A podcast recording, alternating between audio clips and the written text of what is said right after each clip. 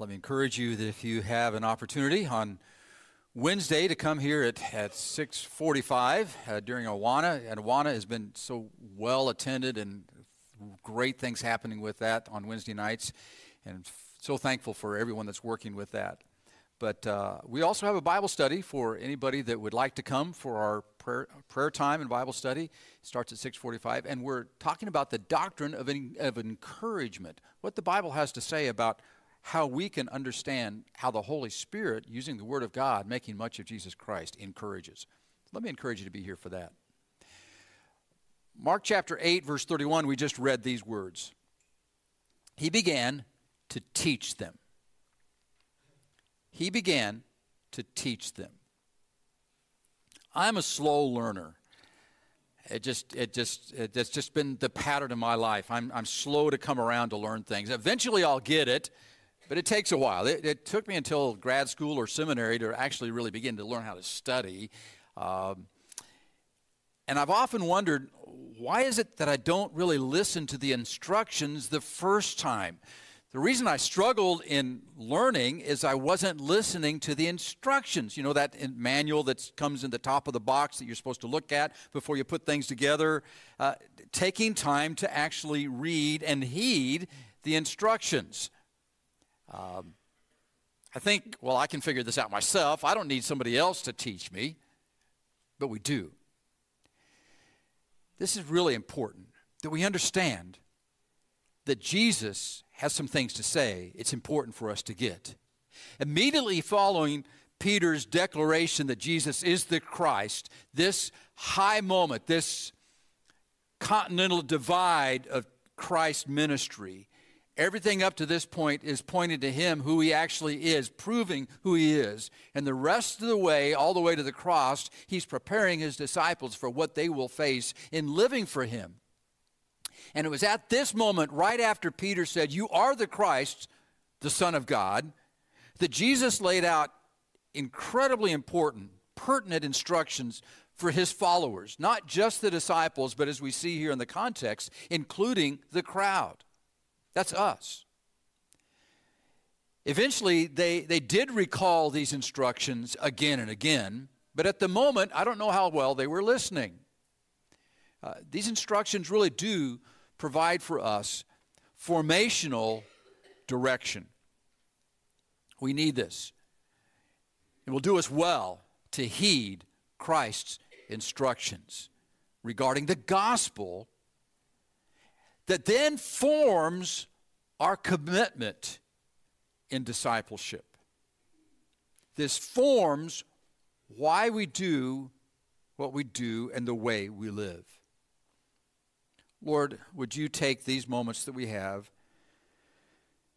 settle my heart, settle all of us to opening this passage of Scripture, Mark chapter 8, recognizing that what you have to say to these disciples really does have a huge bearing on how we respond to life today.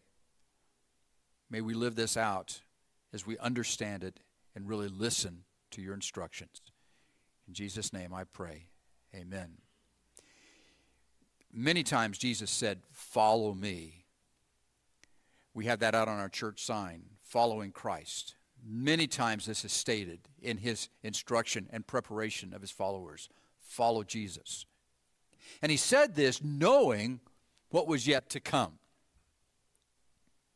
He knows the future. He is God. So, with that understanding, it would be good for us to really listen to what he has to say, wouldn't you think? So, he begins to teach them. And there are three teaching moments that come out of this next conversation that Jesus has with his followers that I think would do us well to really listen to. The first one is this Jesus communicated his plan for the gospel. This was laid out at, at the very beginning, before the foundations of the earth. This plan was laid out for our opportunity to have the gospel. Look at verse 34. We read that, that he called the crowd to him with his disciples, and he said to them, excuse me, in verse 30, verse 31, excuse me, did I say verse 34? Verse 31. He began to teach them that the Son of Man, this one that was prophesied all the way back in Daniel, this Messiah, this anointed one, this Christ, must, would you underline that little word? Must. This is absolutely necessary. It has to happen this way. He must suffer. Now, why is that word must there? Because it's part of God's eternal plan. It's what God determined has to be. There's no other way given among men whereby we're having uh, any opportunity for salvation. He is the only way. This gospel is all we've got. There is no other way. He must suffer many things, be rejected, be killed. And notice what he tells them here he tells them that he will rise again. So, why is this a must? Why is this absolutely necessary? Without the substitutionary atonement, this Lamb of God that would die in our place and suffer and die and bear our reproach, bear our sin that we just sang about. He has to do this. No one else can do this. It's His blood that covers our sin. It's necessary. And it's necessary that there be the resurrection from the dead, Jesus Christ rising on the third day. It was absolutely necessary to defeat Satan, to crush the serpent's head, to fulfill God's promise of a redeemer. That's the gospel. That's the good news. That's what we have that Jesus Christ would suffer be persecuted, be rejected, be killed on the cross. He doesn't say it here yet, but that's what's going to happen, and to rise again. In fact, he'll say this exact same statement three, two more times, three times in the total, in, in these next few pages of your scriptures.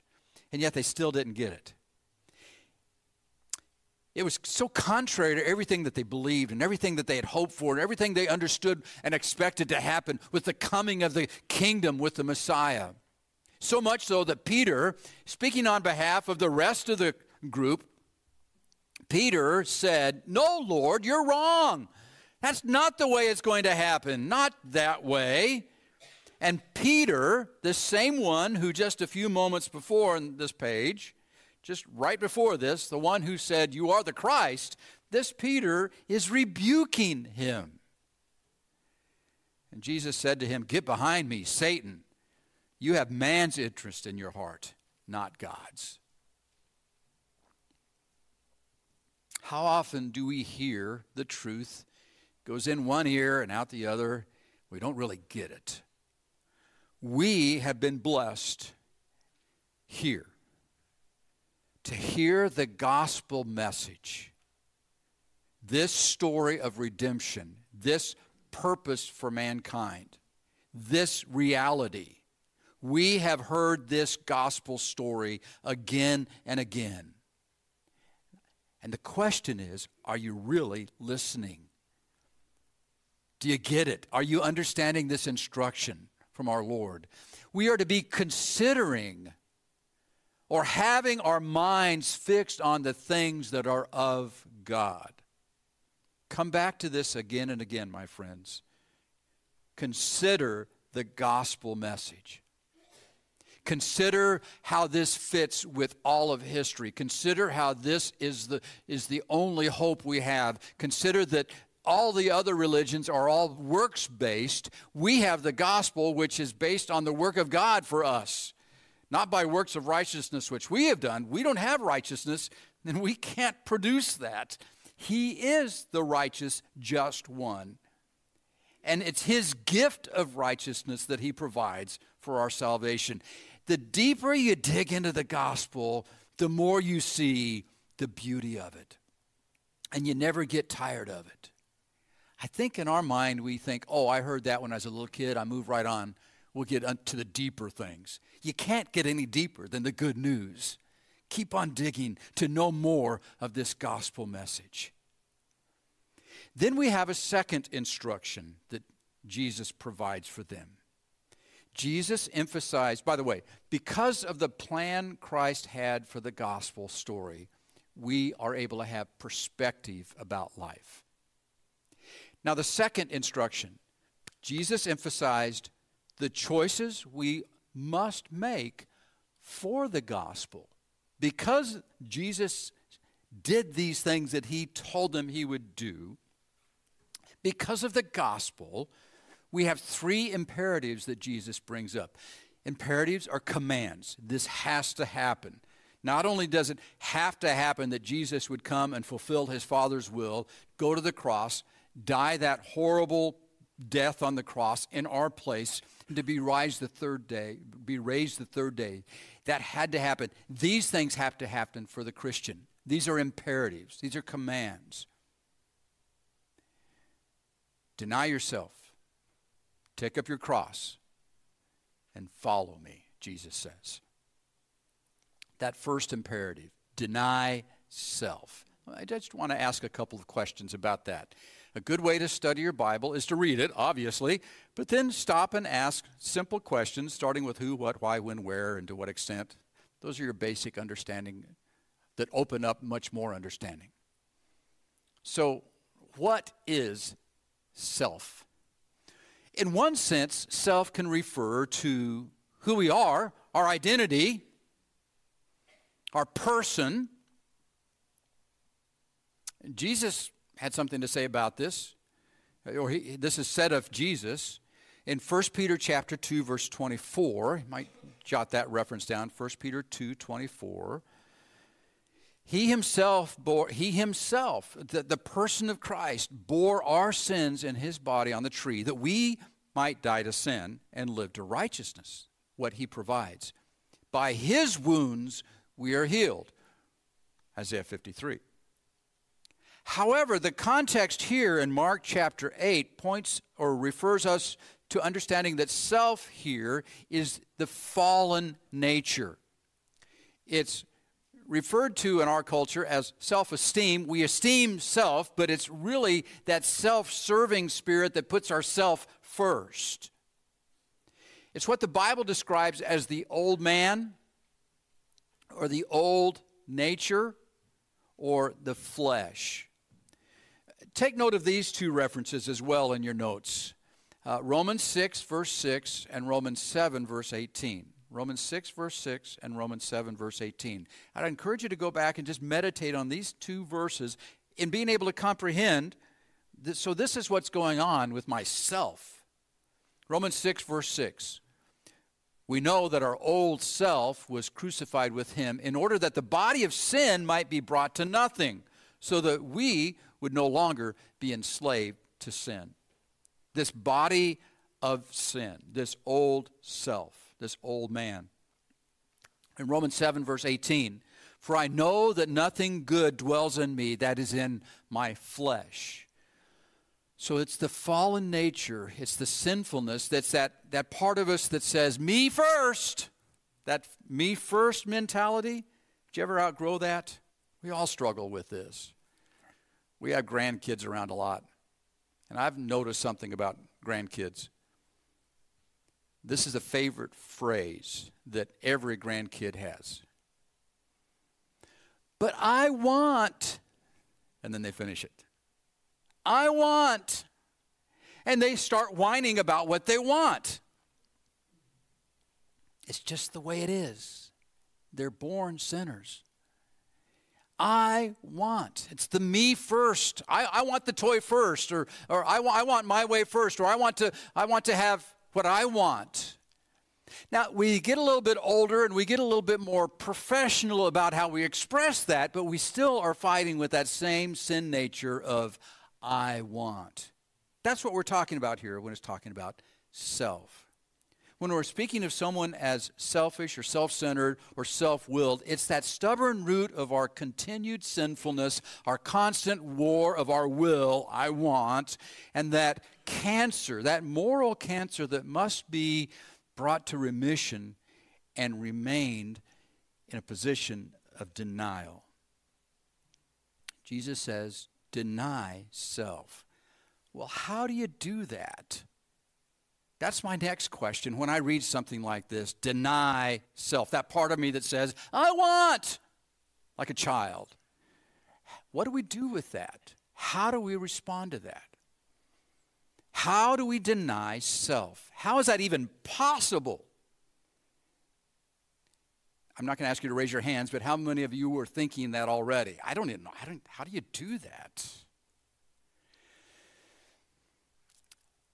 An old Scottish preacher of 100 years ago or so by the name of D. Martyn Lloyd Jones preached, he was preached um, a better part of his life. Prior to that, he was a medical doctor and he learned to think analytically and to think through questions and to study. And his preaching was powerful because he just opened up the scripture to say what it was saying. I love that kind of preaching. But he had a book on spiritual depression. And you have a, a, link for that in your notes. I wish I could have had room for this whole quotation in your notes on your page there. But you can look this up, and I encourage you to, to come back and meditate on this statement that I'm going to read here in just a moment.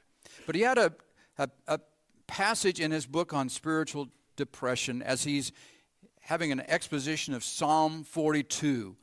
Why art thou cast down, O my soul? Why are you disquieted within me? That, that whole section that's there and also in the next chapter.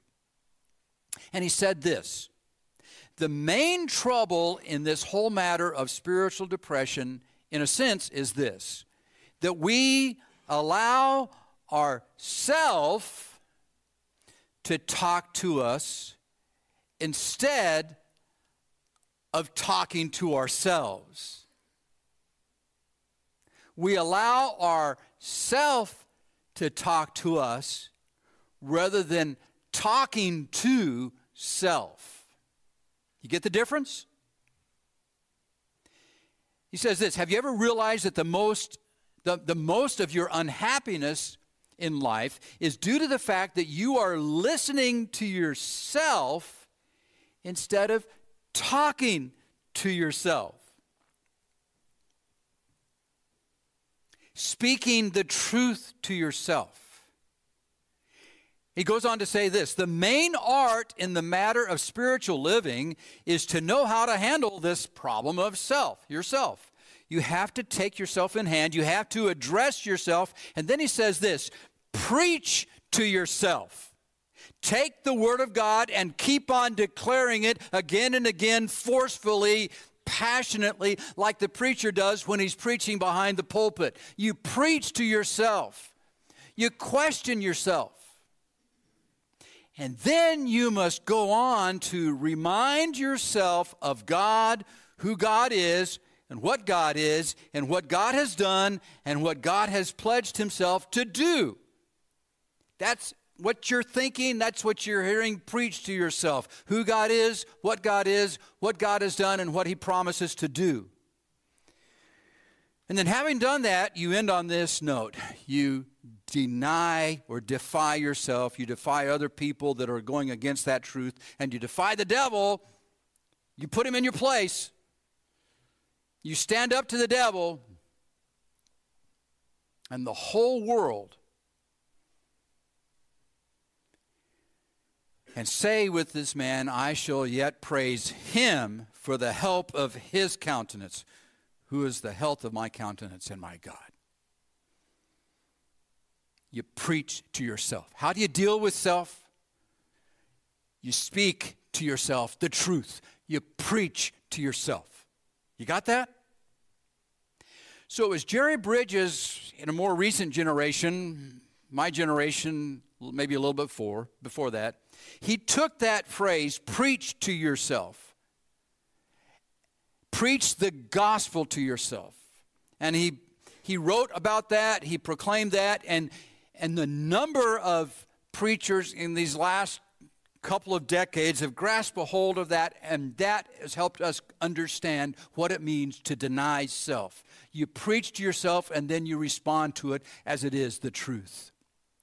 Deny yourself, preaching the gospel to yourself. Again and again, you review what this scripture says of who God is, what God is, what God has done, and what God has pledged himself to do. Do you think this book answers those questions? That's what it's all about. In the beginning, God. So who is that? What has he done? What's he like? What does he insist? What does he want from us? And what is he going to do yet?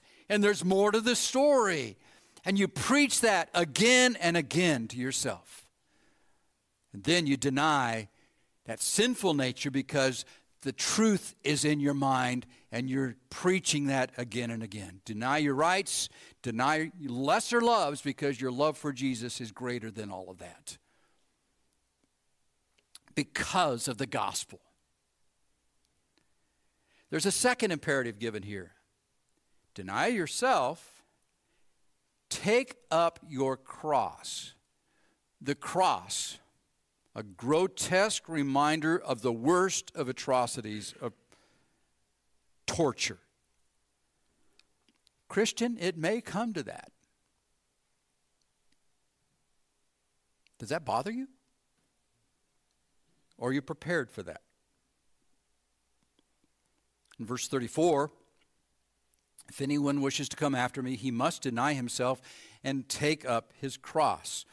We read in Luke 14 Jesus said, Whoever does not come after me and carry his cross cannot be my disciple. This is a must, this is an imperative. Well, what do you mean by take up your cross? What does Jesus mean by that? Or bear your cross? Well, would you note this in the context here? Jesus has not yet stated that he would be crucified. That's not in their mind. They're not even thinking of that. They've, they've just heard him say he would be killed but they don't, they don't associate the cross with what's going to happen to him. So I think that's important to keep in the context here. But they were very aware of the cross.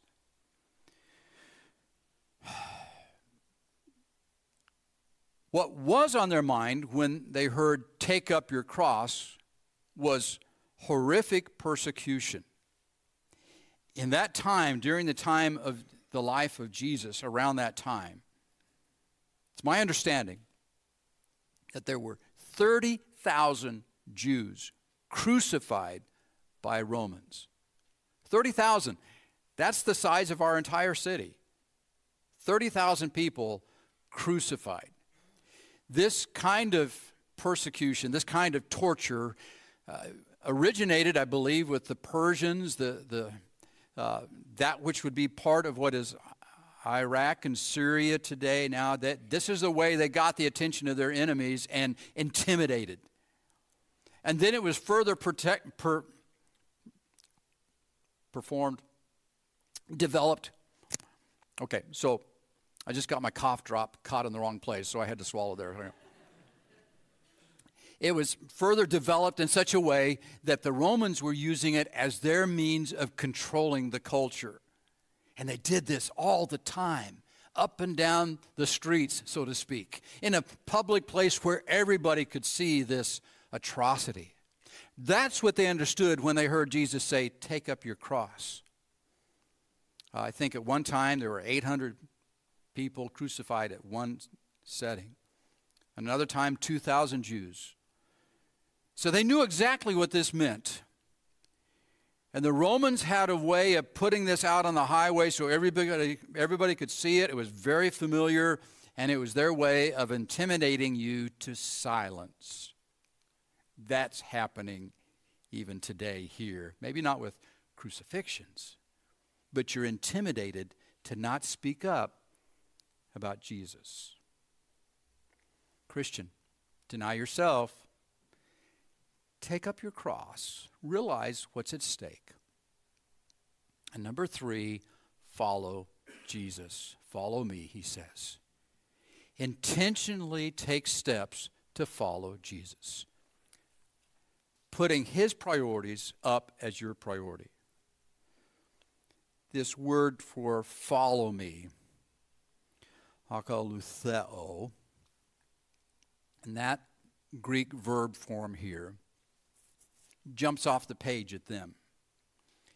It means let him be continuing to follow me. It's in the continual frame. So you're to deny yourself. That's an intentional decision.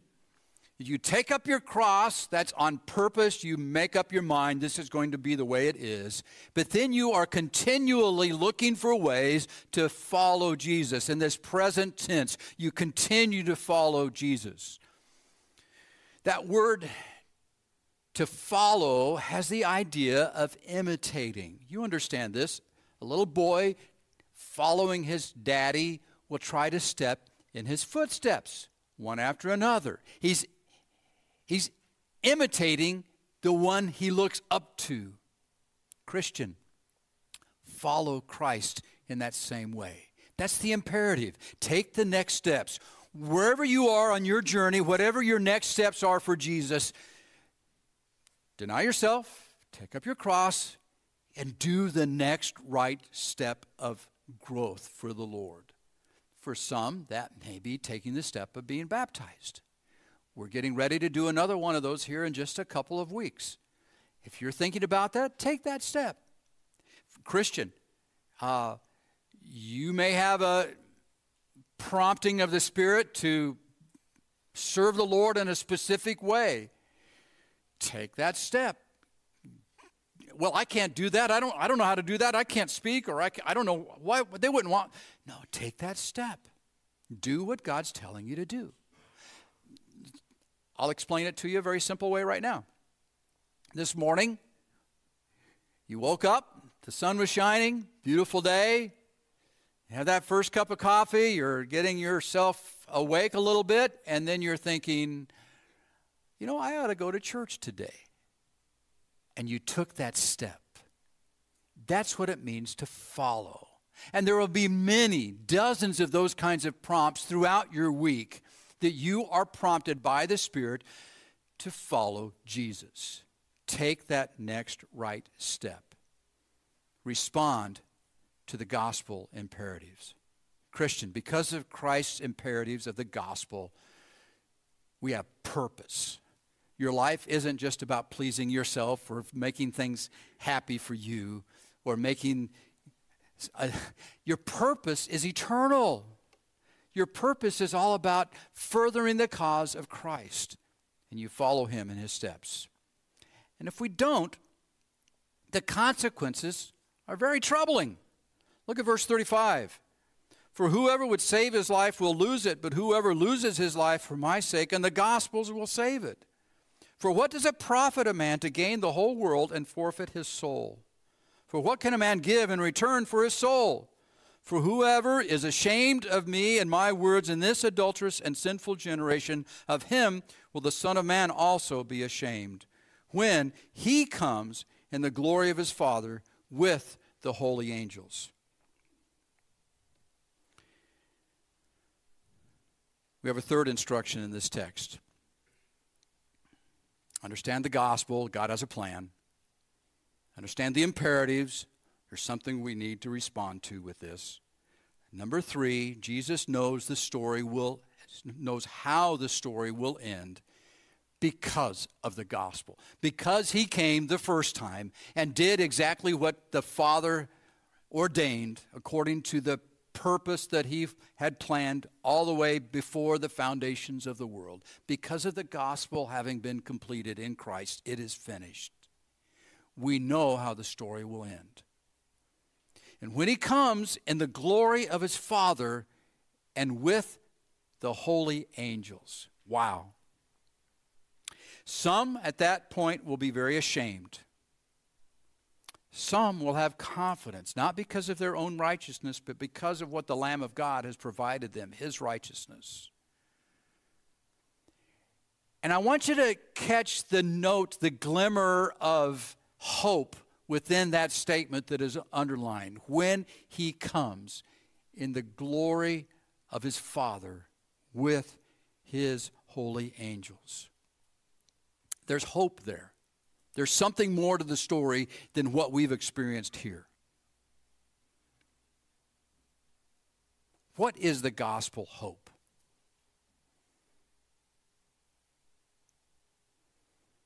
That I can feel better about myself right now.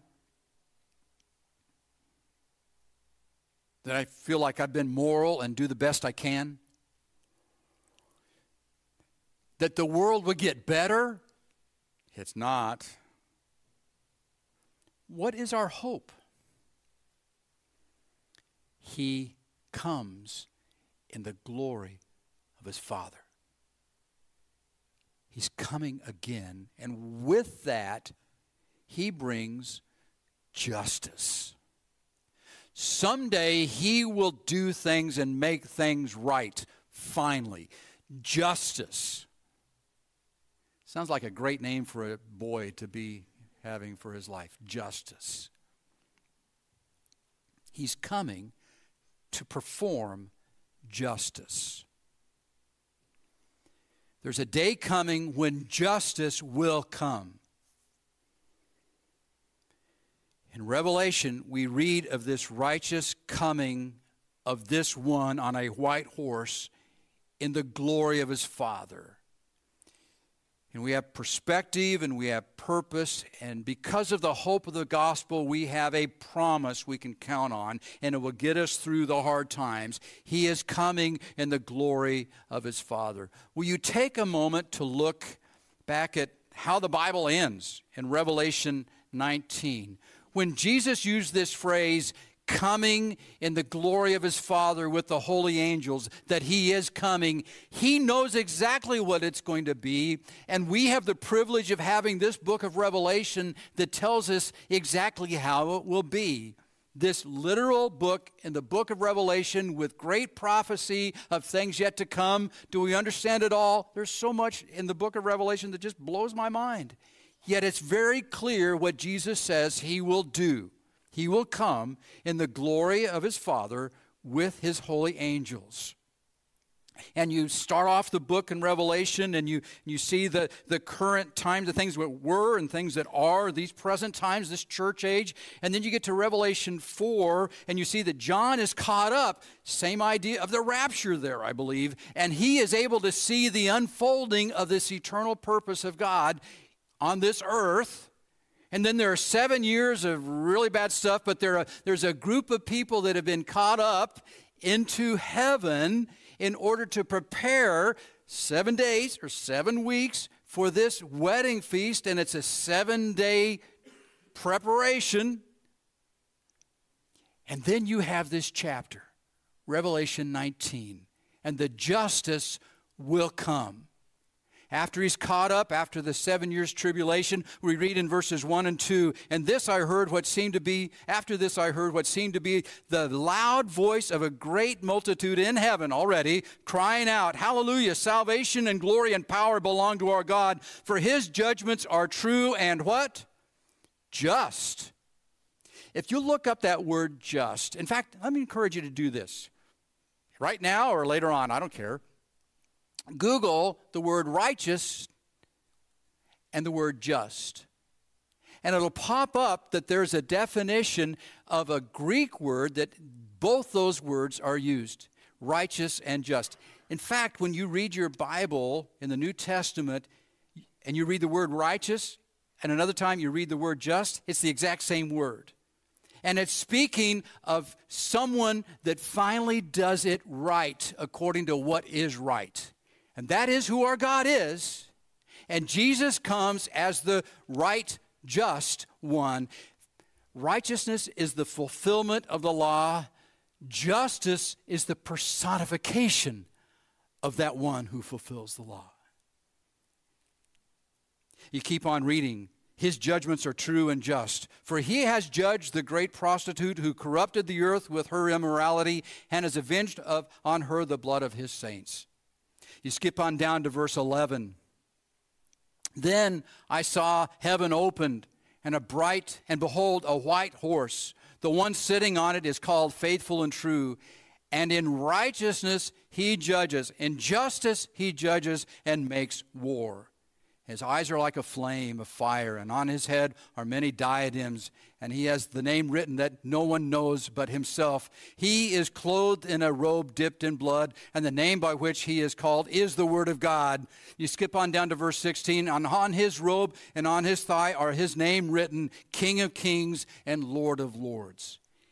Justice will come. We all crave for justice. And in this world, there is no justice. It keeps on getting worse, and those that are in power abuse those that are not in power. Yet we know there is a day when justice will come and it will be done right. And we know for a thousand years Jesus will reign on this earth and he'll do it right. That's what gets me through these days because I know justice is coming. Christian, dwell on the gospel. It's so good. Jesus told us exactly how it would be. He would suffer many things. He must suffer many things, be rejected, be killed, and rise on the third day. Rise again. Dwell on that. Preach it again to yourself, again and again. And in that, you're denying yourself, you're taking up your cross, and you keep on following Jesus with every step of obedience because you want to please this one that you look up to that loves you so much.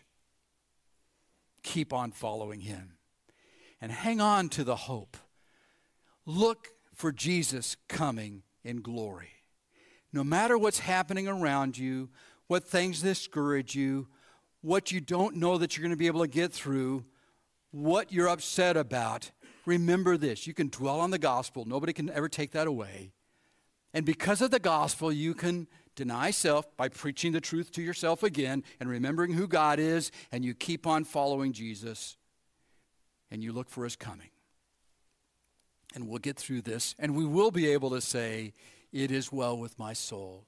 And Lord, haste the day when our faith shall be sight. Let me encourage you with the Word of God follow Jesus. Lord, I pray that you would take these moments that we've had to understand your truth is reality. May we find perspective. May we understand our purpose. And give us confidence in your promise. We pray this in Jesus' name.